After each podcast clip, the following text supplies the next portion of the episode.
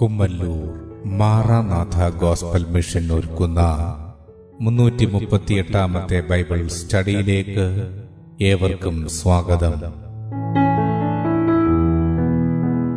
ശിഷ്യത്വം എന്ന വിഷയത്തിന്റെ ഇരുന്നൂറ്റി നാൽപ്പത്തിയെട്ടാം ഭാഗത്തെ ആസ്പദമാക്കി ശിഷ്യത്വത്തിന്റെ അടിസ്ഥാനം എന്ന വിഷയത്തിന്റെ എൺപത്തിയൊന്നാം ഭാഗമാണ് നിങ്ങൾ കേൾക്കുവാൻ പോകുന്നത്. ക്ലാസുകൾ എടുക്കുന്നത് brother Sunil Kumar C G. അന്വേഷണങ്ങൾക്ക് nine double four seven two zero double six eight zero. ഈ ക്ലാസുകളുടെ വീഡിയോ യൂട്യൂബിലും ലഭ്യമാണ്. Amen T V network Trivandrum Kerala. Triple nine five nine seven five nine eight zero. സൃഷ്ടാവായ ദൈവത്തിന്റെ അതിധന്യമെന്ന് നാം വാഴ്ത്തപ്പെടുമാറാകട്ടെ. ശിഷ്യത്വത്തിന്റെ അടിസ്ഥാനം എന്ന വിഷയത്തോടുള്ള ബന്ധത്തിൽ പരിജ്ഞാനത്തോടെയുള്ള പങ്കുവയ്ക്കൽ. അതിൽ സാമൂഹിക പ്രതിബദ്ധത അതാണ് ഇവിടെ നമ്മൾ വിചിന്തനം ചെയ്യുവാൻ കർത്താവിൽ ആഗ്രഹിക്കുന്നത്. ഒരു ക്രിസ്തു ശിഷ്യന് സമൂഹത്തോടുള്ള പ്രതിബദ്ധത. പലപ്പോഴും യേശുവിനെ രക്ഷകനും കർത്താവും പാവമോചനമായി സ്വീകരിച്ചു കഴിഞ്ഞ് കർത്താവിന്റെ ശിഷ്യന്മാരായി നിത്യയുടെ വെളിച്ചത്തിൽ യാത്ര ചെയ്യുമ്പോൾ അനേകരുടെയും ചിന്ത ഇനി ഭൂമിയിൽ മറ്റുള്ളവരുടെ വിഷയങ്ങളിൽ നാം ഇടപെടരുത് അവരുടെ വിഷയങ്ങളെ കാണരുത് കേൾക്കരുത്. അങ്ങനെ ഇടപെട്ടാൽ നമ്മുടെ ക്രിസ്ത്യ ജീവിതം നമ്മുടെ ആത്മീയ ജീവിതം നശിച്ചു പോകും. എന്നൊക്കെ ചിന്തിക്കുന്ന ചിന്തകൾ വിരളമല്ല. എന്നാൽ അവിടെ കർത്താവിന്റെ കൃപയിൽ പരിജ്ഞാനത്തോടെ നാം ഇടപെടേണ്ടതിന്റെ ആവശ്യകത ഉണ്ട്. അത് ദൈവവചനം വളരെ വ്യക്തമായി ഊന്നൽ നൽകുന്നൊരു കാര്യമാണ്. അവിടെ ആ വിഷയങ്ങളിലേക്ക് പോകുമ്പോൾ സമൂഹത്തോടുള്ള ബന്ധത്തിൽ ഒരു ക്രിസ്തുഭക്തൻ അവന്റെ കാര്യങ്ങളെ ക്രമീകരിക്കുമ്പോൾ. യോഹനാനെഴുതിയ സുവിശേഷം പതിനാറാമത്തെ അധ്യയം അതിന്റെ പതിമൂന്നാമത്തെ വാക്യത്തിൽ കാണുന്നത് പോലെ സത്യത്തിന്റെ ആത്മാവ് വരുമ്പോഴോ അവൻ നിങ്ങളെ സകല സത്യത്തിലും വഴി നടത്തും. അവൻ സ്വയമായി സംസാരിക്കാതെ താൻ കേൾക്കുന്നത് സംസാരിക്കുകയും വരുവാനുള്ളത് നിങ്ങൾക്ക് അറിയിച്ചു തരികയും ചെയ്യും. അപ്പോൾ വരുവാനുള്ളത് വ്യക്തമായി നമ്മളോട് അറിയിച്ചു തരുന്ന പരിശുദ്ധാത്മാവിന്റെ ശബ്ദം കേട്ട് ആ രീതിയിൽ നാം സമൂഹത്തോടുള്ള ബന്ധത്തിൽ ഇടപെടണമെന്ന് ദൈവത്തിന്റെ ആത്മാവ് ആഗ്രഹിക്കുകയാണ്. ഇത് നമ്മൾ വളരെ സൂക്ഷിച്ച് കൈകാര്യം ചെയ്യേണ്ടുന്നൊരു വിഷയമാണ് സമൂഹത്തോടുള്ള ബന്ധത്തിൽ. യേശുക്രിസ്തുവിന്റെ ജീവിതത്തെ പരിശോധിക്കുമ്പോൾ അവിടുന്ന് ഭൂമിയിലേക്ക് വരുമ്പോൾ കർത്താവിന്റെ ദൈവരാജ്യ പ്രസംഗത്തിൽ നമ്മൾ കാണുന്നത് വ്യക്തമായി ഈ സമൂഹത്തിന്റെ മധ്യേ അവിടെ നമ്മളെ നിർത്തിയിരിക്കുകയാണ്. അവിടുന്ന് നമ്മളെ സമൂഹത്തിന്റെ മധ്യ നിർത്തുമ്പോൾ നാം അതിന്റെ മധ്യേ ഭക്തിയോടെ ക്രിസ്തുവേശുള്ള സ്നേഹത്തിൽ പരിശുദ്ധാത്മാവിന്റെ ഉപദേശത്തിൽ നാം ഓരോ കാര്യങ്ങളെയും ചെയ്യേണ്ടതിന്റെ ആവശ്യകത വ്യക്തമായിട്ട് കർത്താവ് സൂചിപ്പിക്കുന്നുണ്ട്. അപ്പോൾ ഇത് എല്ലാ മേഖലകളിലും ഈ കാര്യങ്ങൾ നമ്മൾ കൈകാര്യം ചെയ്യേണ്ടത് ആവശ്യമാണ്. മത്തായി എഴുതിയ സുവിശേഷം പത്താമത്തെ അധ്യയം പതിനാറാമത്തെ വാക്യത്തിലേക്ക് വരുമ്പോൾ മത്തായി എഴുതിയ സുവിശേഷം പത്താമത്തെ അധ്യയം പതിനാറാമത്തെ വാക്യം. ചെന്നായക്കളുടെ നടുവിൽ ആടിനെപ്പോലെ ഞാൻ നിങ്ങളെ അയക്കുന്നു ആകയാൽ പാമ്പിനെപ്പോലെ ബുദ്ധിയുള്ളവരും പ്രാവിനെ പോലെ കളങ്കമില്ലാത്തവരും ആയിരിപ്പിൻ. പതിനേഴാമത്തെ വാക്യം മനുഷ്യരെ സൂക്ഷിച്ചുകൊള്ളുവിൻ. ശേഷം ആ ഭാഗങ്ങൾ മുമ്പോട്ട് തുടരുകയാണ് മത്തായ സുവിശേഷം പത്താമത്തെ അധ്യയം അഞ്ചാമത്തെ വാക്യത്തിൽ കർത്താവ് ശിഷ്യന്മാരെ പന്ത്രണ്ട് ശിഷ്യന്മാരെ തിരഞ്ഞെടുത്ത ശേഷം അവരെ അയക്കുമ്പോൾ അവരോട് ഉപദേശിക്കുന്ന വിഷയങ്ങളിൽ സമൂഹത്തിന്റെ മധ്യേ എങ്ങനെയായിരിക്കണമെന്നുള്ളതിൽ വ്യക്തമായി ഒരു നിർദ്ദേശമാണ് ഇവിടെ നമ്മളിവിടെ കാണുന്നത്. മത്തായ സുവിശേഷം പത്തിന്റെ പതിനാറ്. ചെന്നായക്കളുടെ നടുവിൽ ആടിനെപ്പോലെ ഞാൻ നിങ്ങളെ അയക്കുന്നു ആകയാൽ പാമ്പിനെ പോലെ ബുദ്ധിയുള്ളവരും പ്രാവിനെ പോലെ കളങ്കമില്ലാത്തവരും ആയിരിപ്പിൻ. അപ്പോൾ പാമ്പിനെ പോലെ ബുദ്ധിയുള്ളവരെന്ന് പറയുമ്പോൾ എന്താണ്? പാമ്പിന്റെ പ്രത്യേകത എന്താ? പാമ്പിന്റെ ബുദ്ധി എന്താ? പാമ്പ് ശത്രുവിന്റെ സാന്നിധ്യം. അവന്റെ ശരീരം കൊണ്ട് അവൻ തിരിച്ചറിയും. അതായത് പാമ്പ് എവിടെങ്കിലും കിടന്നാൽ നമ്മൾ നടന്നു ചെല്ലുമ്പോൾ അവനവന്റെ ശരീരത്തിലൂടെ മനുഷ്യന്റെ അല്ലെങ്കിൽ അവന്റെ അടുത്തേക്ക് വരുന്ന ഏതൊന്നിന്റെയും സാന്നിധ്യം തിരിച്ചറിയുകയാണ് എന്ന് പറയുന്നത് പോലെ നാം നമ്മളുടെ സമസ്ത ഇന്ദ്രിയങ്ങൾ കൊണ്ടും പിശാചിന്റെ തന്ത്രങ്ങളെ തിരിച്ചറിയുവാൻ തക്കവണ്ണം നമ്മൾ സൂക്ഷ്മതയുള്ളവരാകണം. ആ രീതിയാണ് കർത്താവ് ഇവിടെ പറയുന്നത്. അപ്പോൾ നമ്മളെ അയക്കുന്ന ആടിനെ പോലെയാണ് അയക്കുന്നത്. ശത്രുവിന്റെ സാന്നിധ്യത്തെ നമ്മൾ തിരിച്ചറിയണം. എന്നാൽ നമ്മുടെ ശത്രു ആരാണ്? പിശാചാണ്. മനുഷ്യനല്ല. നമ്മുടെ ശത്രു മനുഷ്യനല്ല. എല്ലാ മനുഷ്യരെയും സ്നേഹിക്കുവാനാണ് കർത്താവ് പറയുന്നത്. എന്നാൽ വ്യക്തികളിലൂടെ പിശാജ് അവന്റെ തന്ത്രങ്ങളെ പ്രയോഗിക്കുമ്പോൾ അതിനെ തിരിച്ചറിയുവാൻ തക്കവണ്ണം നമ്മൾ പരിജ്ഞാനമുള്ളവരായി തീരണം. അതാണ് കർത്താവ് പറയുന്നത്. മത്തൈ സുശേഷം അഞ്ചാമത്തെ ധിത്തിലേക്ക് വരുമ്പോൾ നാൽപ്പത്തിമൂന്ന് വായിക്കുമ്പോൾ കൂട്ടുകാരനെ സ്നേഹിക്കുക എന്നും ശത്രുവിനെ പകയ്ക്കുക എന്നും അരളി ചെയ്തത് നിങ്ങൾ കേട്ടിട്ടുണ്ടല്ലോ. നാൽപ്പത്തിനാലാമത്തെ വാക്യം. ഞാനോ നിങ്ങളോട് പറയുന്നത് നിങ്ങളുടെ ശത്രുക്കളെ സ്നേഹിപ്പിൻ നിങ്ങളെ ഉപദ്രവിക്കുന്നവർക്ക് വേണ്ടി പ്രാർത്ഥിപ്പിൻ. മത്തായി സുവിശേഷം അഞ്ചാമത്തെ അധ്യയം നാൽപ്പത്തി മൂന്ന് മുതലുള്ള വാക്യങ്ങൾ വായിക്കുമ്പോൾ കൂട്ടുകാരനെ സ്നേഹിക്ക എന്നും ശത്രുവിനെ പകയ്ക്ക എന്നും അരുളി ചെയ്തത് നിങ്ങൾ കേട്ടിട്ടുണ്ടല്ലോ. ഞാനോ നിങ്ങളോട് പറയുന്നത് നിങ്ങളുടെ ശത്രുക്കളെ സ്നേഹിപ്പിൻ നിങ്ങളെ ഉപദ്രവിക്കുന്നവർക്ക് വേണ്ടി പ്രാർത്ഥിപ്പിൻ. നാൽപ്പത്തിയഞ്ച്. സ്വർഗസ്ഥനായ നിങ്ങളുടെ പിതാവിന് പുത്രന്മാരായി തീരേണ്ടതിന് തന്നെ അവൻ ദുഷ്ടന്മാരുടെ മേലും നല്ലവരുടെ മേലും തന്റെ സൂര്യനെ ഉദിപ്പിക്കുകയും നീതിമാന്മാരുടെ മേലും നീതികെട്ടവരുടെ മേലും മഴ പെയ്യ്ക്കുകയും ചെയ്യുന്നുവല്ലോ. നാൽപ്പത്താറ്. നിങ്ങളെ സ്നേഹിക്കുന്നവരെ സ്നേഹിച്ചാൽ നിങ്ങൾക്ക് എന്ത് പ്രതിഫലം? ചുങ്കക്കാരും അങ്ങനെ തന്നെ ചെയ്യുന്നില്ലയോ? നാൽപ്പത്തിയേഴ്. സഹോദരന്മാരെ മാത്രം വന്ദനം ചെയ്താൽ നിങ്ങൾ എന്ത് വിശേഷം ചെയ്യുന്നു? ജാതികളും അങ്ങനെ തന്നെ ചെയ്യുന്നില്ലയോ? നാൽപ്പത്തെട്ട്. ആകയാൽ നിങ്ങളുടെ സ്വർഗീയ പിതാവ് സൽഗുണപൂർണൻ ആയിരിക്കുന്നത് പോലെ നിങ്ങളും സൽഗുണപൂർണരാകുവൻ. അപ്പോൾ ഈ ഒരു വീക്ഷണത്തിലായിരിക്കണം സമൂഹത്തോടുള്ള ഒരു ക്രിസ്തുഭക്തന്റെ പ്രതിബദ്ധത. അപ്പോൾ അവൻ സ്വർഗസ്ഥനായ പിതാവ് സൽഗുണപൂർണനായിരിക്കുന്ന അതുപോലെ സൽഗുണപൂർണരാകുവാനുള്ള ഒരു ആഹ്വാനമാണ് യേശു കർത്താവ് തരുന്നത്. അപ്പോൾ സമൂഹത്തിന്റെ മധ്യേ അതേ അളവിൽ യേശുക്രിസ്തുവിനെ വെളിപ്പെടുത്തുവാനുള്ള ദൗത്യം കർത്താവ് ഓരോ ക്രിസ്തു ശിഷ്യനെയും ഏൽപ്പിക്കുകയാണ്. മത്തായി സുവിശേഷം അഞ്ചാമത്തെ അധ്യയം പതിമൂന്ന് മുതൽ പതിനാറ് വരെയുള്ള വാക്യങ്ങൾ വായിക്കുമ്പോൾ മത്തായി സുവിശേഷം അഞ്ചാമത്തെ അധ്യയം പതിമൂന്ന് മുതൽ പതിനാറ് വരെ. നിങ്ങൾ ഭൂമിയുടെ ഉപ്പാകുന്നു. ഉപ്പ് കാരമില്ലാതെ പോയാൽ അതിന് എന്തൊന്നുകൊണ്ട് രസം വരുത്താം? പുറത്ത് കളഞ്ഞിട്ട് മനുഷ്യർ ചവിട്ടുവാനല്ലാതെ മറ്റൊന്നിനും പിന്നെ കൊള്ളുന്നതല്ല. പതിനാലാമത്തെ വാക്യം. നിങ്ങൾ ലോകത്തിന്റെ വെളിച്ചമാകുന്നു മലമേലിരിക്കുന്ന പട്ടണം മറഞ്ഞിരിപ്പാൻ പാടില്ല.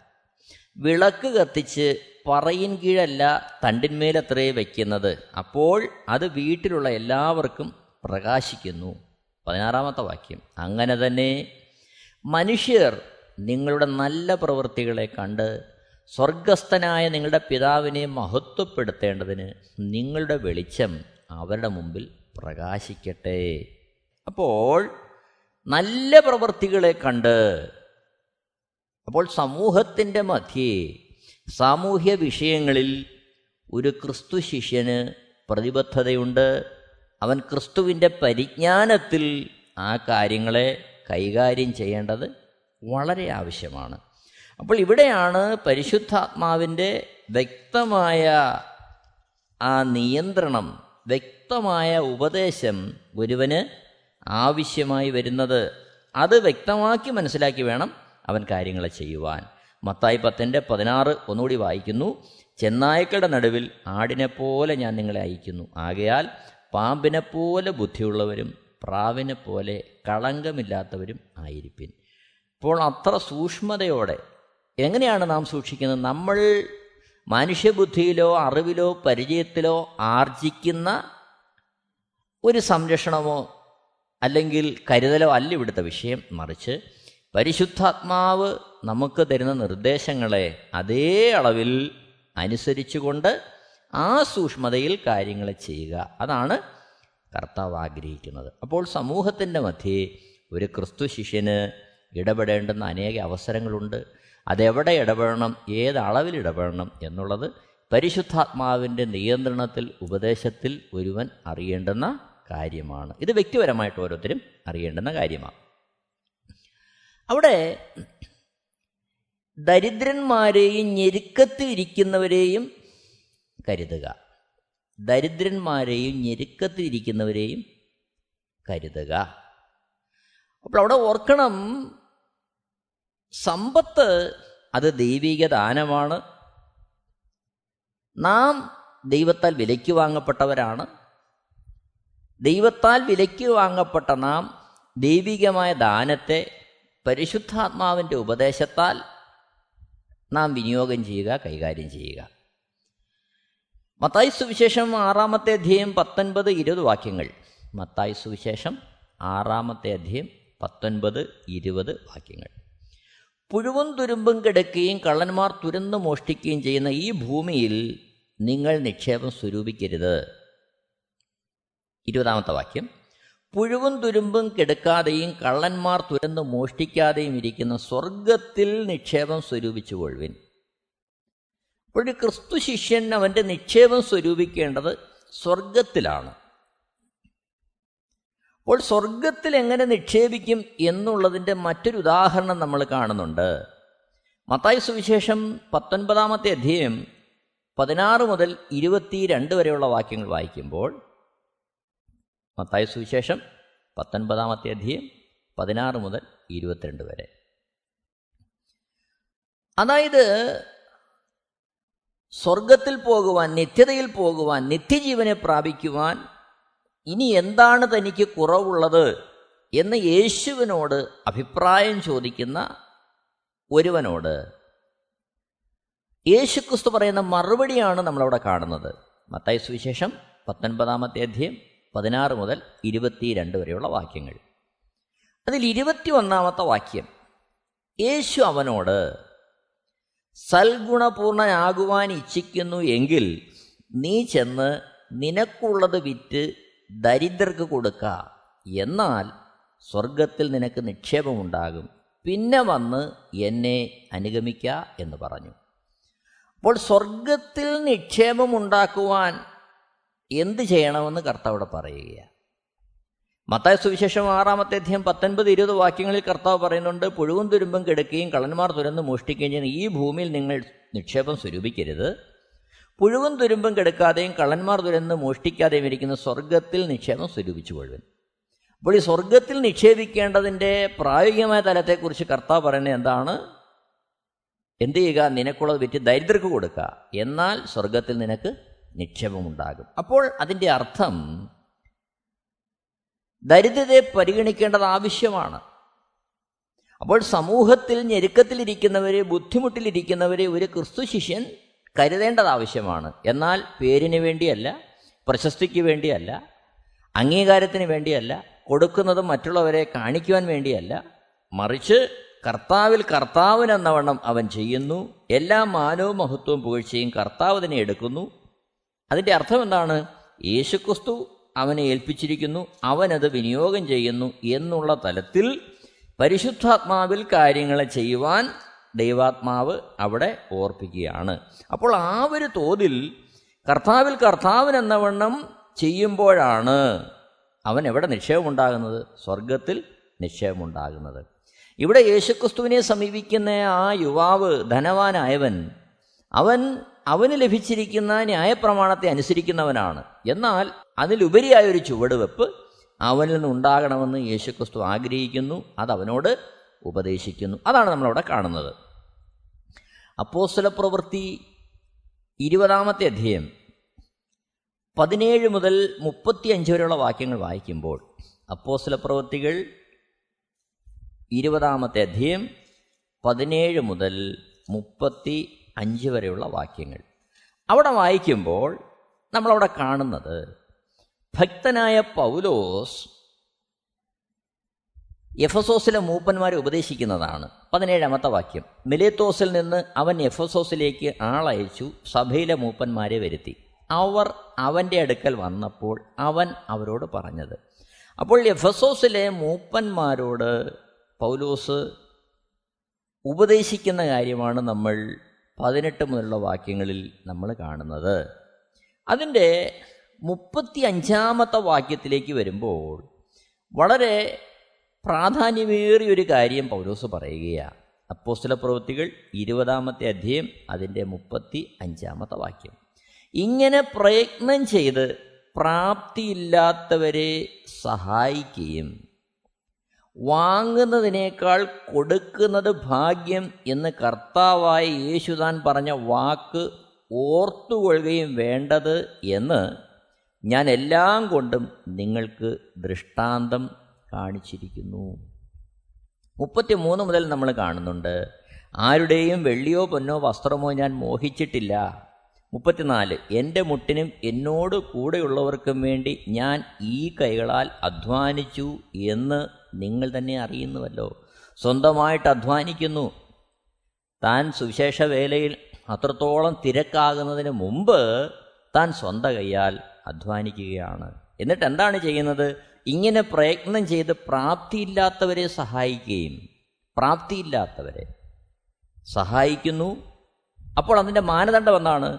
വാങ്ങുന്നതിനേക്കാൾ കൊടുക്കുന്നത് ഭാഗ്യം എന്ന് കർത്താവായി യേശുദാൻ പറഞ്ഞ വാക്ക് ഓർത്തുകൊള്ളുകയും വേണ്ടത് എന്ന് ഞാൻ എല്ലാം കൊണ്ടും നിങ്ങൾക്ക് ദൃഷ്ടാന്തം കാണിച്ചിരിക്കുന്നു. അപ്പോൾ ഇവിടെ വലിയൊരു മാതൃക പൗലോസ് കാണിക്കുകയാണ്. പ്രാപ്തിയില്ലാത്തവരെ സഹായിക്കുന്നു. അപ്പോൾ ഒരു ക്രിസ്തു ഭക്തൻ അവന്റെ ജീവിതത്തിൽ പ്രാപ്തിയില്ലാത്തവരെ സഹായിക്കേണ്ടതിന്റെ ആവശ്യകതയുണ്ട്. എന്നാൽ അതെങ്ങനെ വേണം? അവൻ പേരിന് വേണ്ടിയോ പ്രശസ്തിക്ക് വേണ്ടിയോ അംഗീകാരത്തിന് വേണ്ടിയോ അല്ല മറിച്ച് ദൈവരാജ്യത്തിന്റെ വിശാലതയ്ക്കായി.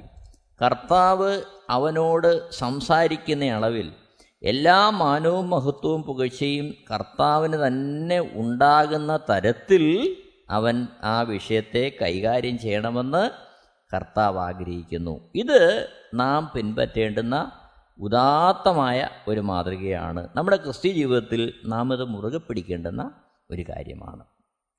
നോക്കണമേ ഗലാത്യ ലേഖനം രണ്ടാമത്തെ അധ്യായം എട്ട് മുതൽ പത്ത് വരെയുള്ള വാക്യങ്ങൾ വായിക്കുമ്പോൾ ഗലാത്യ ലേഖനം രണ്ടാമത്തെ അധ്യായം അതിന്റെ എട്ട് മുതൽ പത്ത് വരെയുള്ള വാക്യങ്ങൾ.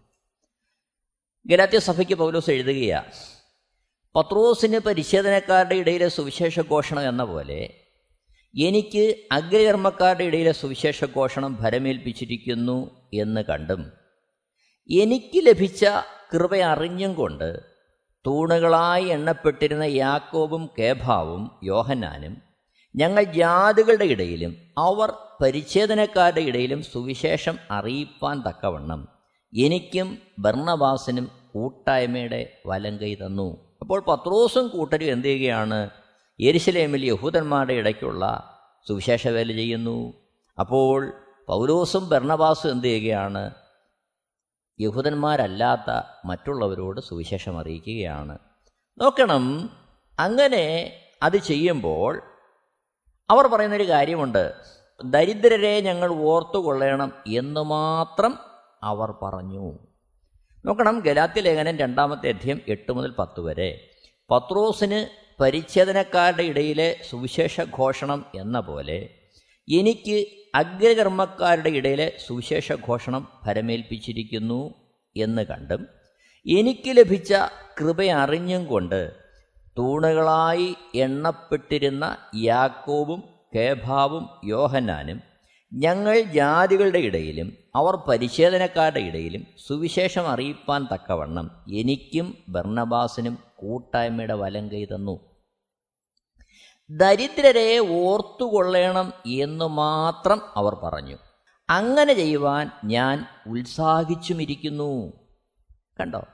അപ്പോൾ അപ്പോസലന്മാർ പൗലോസിനോടും ഭരണവാസനോടും പറയുന്ന കാര്യം എന്താ അവർക്ക് കൊടുക്കുന്ന ഒരു നിർദ്ദേശം എന്താ ദരിദ്രരെ ഓർത്തുകൊള്ളുക. അത് വളരെ പ്രാധാന്യമേറിയൊരു കാര്യമാണ്. പത്താമത്തെ വാക്യത്തിൽ അവർ പറയുന്നത് അങ്ങനെ ചെയ്യുവാൻ ഞാൻ ഉത്സാഹിച്ചുമിരിക്കുന്നു. അപ്പോൾ താൻ അങ്ങനെ ചെയ്യുവാൻ ഉത്സാഹിച്ചിരിക്കുന്നു എന്നുള്ളതിന്റെ തെളിവാണ് അപ്പോസല പ്രവൃത്തികൾ ഇരുപതാമത്തെ അധ്യയം അതിന്റെ മുപ്പത്തഞ്ചാമത്തെ വാക്യത്തിൽ എഫസോസിലെ മൂപ്പന്മാരോട് പൗലോസ് പറയുന്നത് അപ്പോസല പ്രവൃത്തികൾ ഇരുപതിന്റെ മുപ്പത്തഞ്ച് ഇങ്ങനെ പ്രയത്നം ചെയ്ത് പ്രാപ്തിയില്ലാത്തവരെ സഹായിക്കുകയും വാങ്ങുന്നതിനേക്കാൾ കൊടുക്കുന്നത് ഭാഗ്യം എന്ന് കർത്താവായി യേശുദാൻ പറഞ്ഞ വാക്ക് ഓർത്തുകൊള്ളുകയും വേണ്ടത് എന്ന് ഞാൻ എല്ലാം കൊണ്ട് നിങ്ങൾക്ക് ദൃഷ്ടാന്തം കാണിച്ചിരിക്കുന്നു. വാങ്ങുന്നതിനേക്കാൾ കൊടുക്കുന്നത് ഭാഗ്യം. അപ്പോൾ ആ രീതിയിൽ സമൂഹത്തിലെ ദരിദ്രരോട് പൗലോസ് ഇടപെടുന്നത് നമ്മൾ കാണുകയാണ്. ഈ നമ്മൾ മനസ്സിലാക്കേണ്ടുന്ന പരമപ്രധാനമായൊരു യാഥാർത്ഥ്യമാണ് വസ്തുതയാണ്. അതേപോലെ തന്നെ യേശുക്രിസ്തു തന്നെ അവിടുത്തെ വരവിനോടുള്ള ബന്ധത്തിൽ വിശാലമായൊരർത്ഥത്തിൽ പറയുന്നൊരു ഭാഗമുണ്ട്. മത്തായി സുവിശേഷം ഇരുപത്തി അഞ്ചാമത്തെ അധ്യയം മുപ്പത്തി ഒന്ന് മുതൽ നാൽപ്പത്തി ആറ് വരെയുള്ള വാക്യങ്ങൾ. മത്തായി സുവിശേഷം ഇരുപത്തി അഞ്ചാമത്തെ അധ്യയം മുപ്പത്തി ഒന്ന് മുതൽ നാൽപ്പത്തി ആറ് വരെയുള്ള വാക്യങ്ങൾ. അതിൽ മുപ്പത്തി നാല് മുതലുള്ള വാക്യങ്ങൾ നമുക്കൊന്ന് നോക്കാം. മനുഷ്യപുത്രൻ തേജസ്സോടെ വരുമ്പോഴുള്ള കാര്യമാണ് അവിടെ പറയുന്നത്. കർത്താവ് പ്രതിഫലം നൽകുന്നുള്ള ബന്ധത്തിലുള്ള കാര്യമാണ് പറയുന്നത്. മുപ്പത്തിനാലാമത്തെ വാക്യം. അരുളി ചെയ്യും. രാജാവ് തന്റെ വലത്തുള്ളവരോട് അരുളി ചെയ്യും. എന്റെ പിതാവിനാൽ അനുഗ്രഹിക്കപ്പെട്ടവരെ വരുവിൻ. ലോകസ്ഥാപനം മുതൽ നിങ്ങൾക്കായി ഒരുക്കിയിരിക്കുന്ന രാജ്യം അവകാശമാക്കിക്കൊള്ളുവിൻ. എനിക്ക് വിശന്നു നിങ്ങൾ ഭക്ഷിപ്പാൻ തന്നു. ദാഹിച്ചു നിങ്ങൾ കുടിപ്പാൻ തന്നു. ഞാൻ അതിഥിയായിരുന്നു നിങ്ങൾ എന്നെ ചേർത്തുകൊണ്ടു. നഗ്നനായിരുന്നു നിങ്ങൾ എന്നെ ഉടുപ്പിച്ചു. രോഗിയായിരുന്നു നിങ്ങൾ എന്നെ കാണുവാൻ വന്നു. തടവിലായിരുന്നു നിങ്ങൾ എന്റെ അടുക്കൽ വന്നു. മുപ്പത്തിയേഴാമത്തെ വാക്യം. അതിന് നീതിമാന്മാർ അവനോട് കർത്താവേ ഞങ്ങൾ എപ്പോൾ നിന്നെ വിശന്നു കണ്ടിട്ട് ഭക്ഷിപ്പാൻ തരികയോ ദാഹിച്ച് കണ്ടിട്ട് കുടിപ്പാൻ തരികയോ ചെയ്തു. മുപ്പത്തെട്ട്. ഞങ്ങൾ എപ്പോൾ നിന്നെ അതിഥിയായി കണ്ടിട്ട് ചേർത്തുകൊള്ളുകയോ നഗ്നനായി കണ്ടിട്ട് ഉടുപ്പിക്കുകയോ ചെയ്തു. നിന്നെ രോഗിയായിട്ടോ തടവിലോ എപ്പോൾ കണ്ടിട്ട് ഞങ്ങൾ നിന്റെ അടുക്കൽ വന്നു എന്ന് ഉത്തരം പറയും. നാൽപ്പതാമത്തെ വാക്യം. രാജാവ് അവരോട് എന്റെ ഈ ഏറ്റവും ചെറിയ സഹോദരന്മാരിൽ ഒരുത്തന് നിങ്ങൾ ചെയ്തേടത്തോളം എല്ലാം എനിക്ക് ചെയ്തു എന്ന് ഞാൻ സത്യമായിട്ട് നിങ്ങളോട് പറയുന്നു എന്നരുളി ചെയ്യും. കണ്ടോ?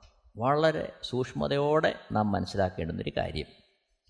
അപ്പോൾ ഇവിടെ കർത്താവ് പറയുന്ന ഉത്തരം വളരെ പ്രാധാന്യമേറിയതാണ് നാം വളരെ ശ്രദ്ധിക്കേണ്ടതാണ് നിത്യമുള്ള ബന്ധത്തിൽ നാം സൂക്ഷിക്കേണ്ടതാണ്. മത്തായ സുവിശേഷം ഇരുപത്തിയഞ്ചാമത്തെ അധ്യയം അതിന്റെ മുപ്പത്തൊന്ന് മുതൽ വായിക്കുമ്പോൾ നാൽപ്പതാമത്തെ വാക്യം. രാജാവ് അവരോട് എന്റെ ഈ ഏറ്റവും ചെറിയ സഹോദരന്മാരിൽ ഒരുത്തന് നിങ്ങൾ ചെയ്തയിടത്തോളം എല്ലാം എനിക്ക് ചെയ്തു എന്ന് ഞാൻ സത്യമായിട്ട് നിങ്ങളോട് പറയുന്നു എന്നരളി ചെയ്യും. അപ്പോൾ സമൂഹത്തോട് നമുക്ക് പ്രതിബദ്ധതയുണ്ട്. നോക്കണം അതിൽ മുപ്പത്തിനാല് മുതൽ ഒന്നുകൂടെ വായിക്കട്ടെ. രാജാവ് തന്റെ വലത്തുള്ളവരോട് അരുളി ചെയ്യും. എന്റെ പിതാവിനാൽ അനുഗ്രഹിക്കപ്പെട്ടവരെ വരുവിൻ. ലോകസ്ഥാപനം മുതൽ നിങ്ങൾക്കായി ഒരുക്കിയിരിക്കുന്ന രാജ്യം അവകാശമാക്കിക്കൊള്ളുവിൻ. മുപ്പത്തഞ്ച്. എനിക്ക് വിശന്നു. കണ്ടോ കർത്താവ് പറയുന്നത് അവിടുത്തെ സംബന്ധിക്കുന്ന കാര്യമായിട്ട് പറയുക. അപ്പോൾ ഒരു ദരിദ്രന് അല്ലെങ്കിൽ കഷ്ടത അനുഭവിക്കുന്ന ഒരുവന് ചെയ്യുന്നത് കാര്യം കർത്താവിന് ചെയ്യുന്നതായിട്ട് കർത്താവ് പരിഗണിക്കുകയാണ് പക്ഷേ അവിടെ നമ്മൾ ഓർക്കേണ്ട ഒരു കാര്യമുണ്ട്. അത് അവനത് അർഹിക്കുന്നോ. അവനെക്കുറിച്ച് ദൈവം ആ ഒരു കരുതൽ നമ്മിൽ നിന്ന് പ്രതീക്ഷിക്കുന്നു. അത് വ്യക്തിപരമായിട്ട് നാം തിരിച്ചറിയേണ്ടത് ആവശ്യമാണ് കാരണം അനാവശ്യമായ കാര്യങ്ങളിൽ ദൈവഹിതത്തിന് വിരോധമായ കാര്യങ്ങളിൽ ഇടപെട്ട് ഇത്തരത്തിൽ പ്രതിബന്ധത്തിലായിരുന്ന അനേകരുണ്ട്. ഒരു വേള ആ ഒരു സാഹചര്യത്തിലൂടെ അവനെ കൃപയിലേക്ക് നയിക്കുവാൻ ദൈവത്തിനൊരു പദ്ധതി ഉണ്ടെങ്കിൽ അല്ലെങ്കിൽ അവന്റെ വിഷയങ്ങളിൽ ദൈവമായിട്ട് ഒരു ഇടപെടൽ നടത്തി അവനെ ആ രീതിയിൽ കരുതുവാൻ ദൈവം അവനെ ഒന്ന് പരുവപ്പെടുത്തുന്ന ഒരു സാഹചര്യമാണ് ദൈവം ഒരുക്കുന്നതെങ്കിൽ അവിടെ നാം കേവലം സഹായിക്കണമെന്നുള്ള മനസ്ഥിതിയിൽ നമ്മൾ എന്തെങ്കിലും കാര്യം ചെയ്താൽ അത് ചിലപ്പോൾ ദൈവിക പദ്ധതിക്കും ദൈവഹിതത്തിനും എതിരായി പോകാൻ സാധ്യതയുണ്ട്. അത് ദൈവപ്രവൃത്തിക്ക് നാം തടസ്സം വരുത്തുന്നു എന്നുള്ള അവസ്ഥയിലേക്ക് ആ കാര്യങ്ങൾ നീങ്ങിയെന്ന് വരാം.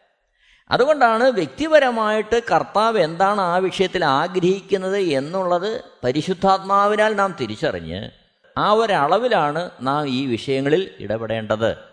ഇവിടെയാണ് പരിശുദ്ധാത്മാവിന്റെ വ്യക്തമായ ഉപദേശവും നിർദ്ദേശവും നാം പ്രായോഗിക ജീവിതത്തിൽ പ്രാപിക്കേണ്ടത്.